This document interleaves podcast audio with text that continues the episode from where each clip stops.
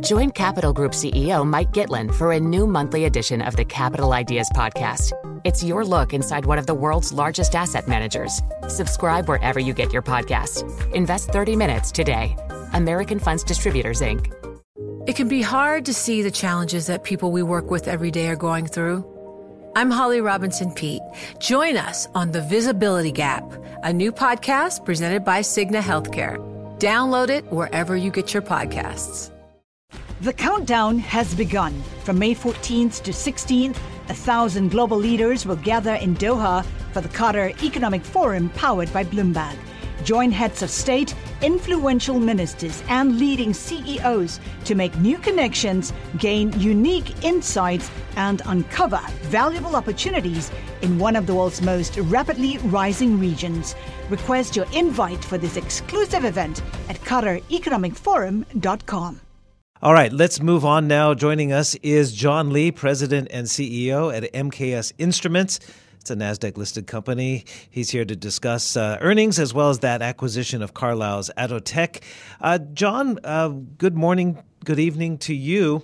Uh, we want to talk about that acquisition, of course, but of course we're Bloomberg. We need to dig into some of the uh, the issues in the in the supply chain, in the chip industry, and the like. On that second quarter earnings call, MKS said it's still going to be supply constrained throughout the year. Can you give us kind of an update on uh, the supply and backlog situation? How long your chip equipment customers have to wait to get your products now, et cetera? Yeah, sure, and thanks for having us on. Uh, we still remain supply chain constrained. Um, you know, some of the components that we've seen in the past, electronic components, remain uh, constrained. Um, but I think things are getting a little better. Uh, the industry and, and, MKS themselves are handling it better with uh, much more collaboration between us and our suppliers and our customers. So things are gradually getting better, but it still remains a constrained environment. The acquisition of Atotech, I'm curious about um, why and what it brings to you, and then also how what are you expecting from the integration process? Yes, uh, well, you know, MKS is a strategy of being a uh, provider of foundational technologies for advanced uh, electronics, next generation electronics. And the best example is your smartphone.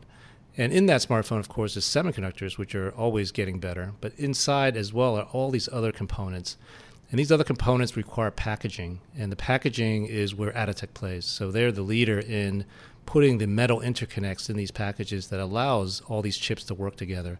And so with Atotech and with the legacy MKS, we believe we are now the broadest supplier enabling the, the next generation of electronics. Hey, John, uh, with the U.S. efforts to reshore chip production, how beneficial will that be for your business? Uh, how will your company benefit from the CHIPS Act? Well, we certainly will benefit as more fabs get built. But you know, in in uh, the way MKS looks at it is the the fabs that get built, no matter where they're built, they're going to need advanced equipment to make those chips. And MKS provides you know 85% of the various components that go into that equipment. So we're really uh, looking at really overall demand of the semiconductor industry and the fabs that get built. Certainly, having it built in the United States is, is beneficial, but we really look at uh, where the total number of fabs are being built, uh, regardless of where the geography is. One positive note, I know you spoke to this a little bit, but I wanted to get to this uh, note from Susquehanna Financial Group that chip delivery times uh, shrank again in August, uh, and that that could be a sign that the global shortage of semiconductors is easing further. Can you shed any light on that? Yeah, that's certainly, uh, you know, we read the same things and we're seeing some, some of that in our own supply chain. Um, you know, and the semiconductor industry does go through cycles, uh, and many companies have looked at uh, DRAM being the next area, of memory being the next area that might go through kind of a dip. But you know, we've been through this many times in our 60-year history in semiconductors. We have a playbook. We know how to react to it. And actually, downturns are great, great times to continue investing in R&D and come out even stronger. Hey, John, your your major customer, Lam Research, mentioned in its latest earnings call that the U.S. is now forbidding American equipment suppliers to ship equipment that can make uh, 14 nanometer or more advanced chips to China. Do, do you see a big impact from the new U.S. restrictions? Yeah, it's hard to tell. Uh, for, certainly, we're going to be abiding by any kind of uh, laws that the United States puts there. But as I said before, you know, if the equipment doesn't go to China to have the chips built in China, they'll go somewhere else. And as I said, we are going to be the provider for some of that critical technology, uh, no matter where that uh, that chip is built.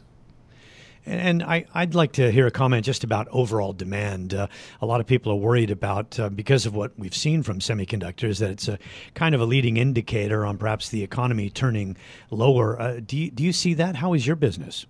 Our business remains really strong, actually, and you know the, the bookings and the, the backlog remain very strong. As I said earlier, we're still supply chain uh, constrained.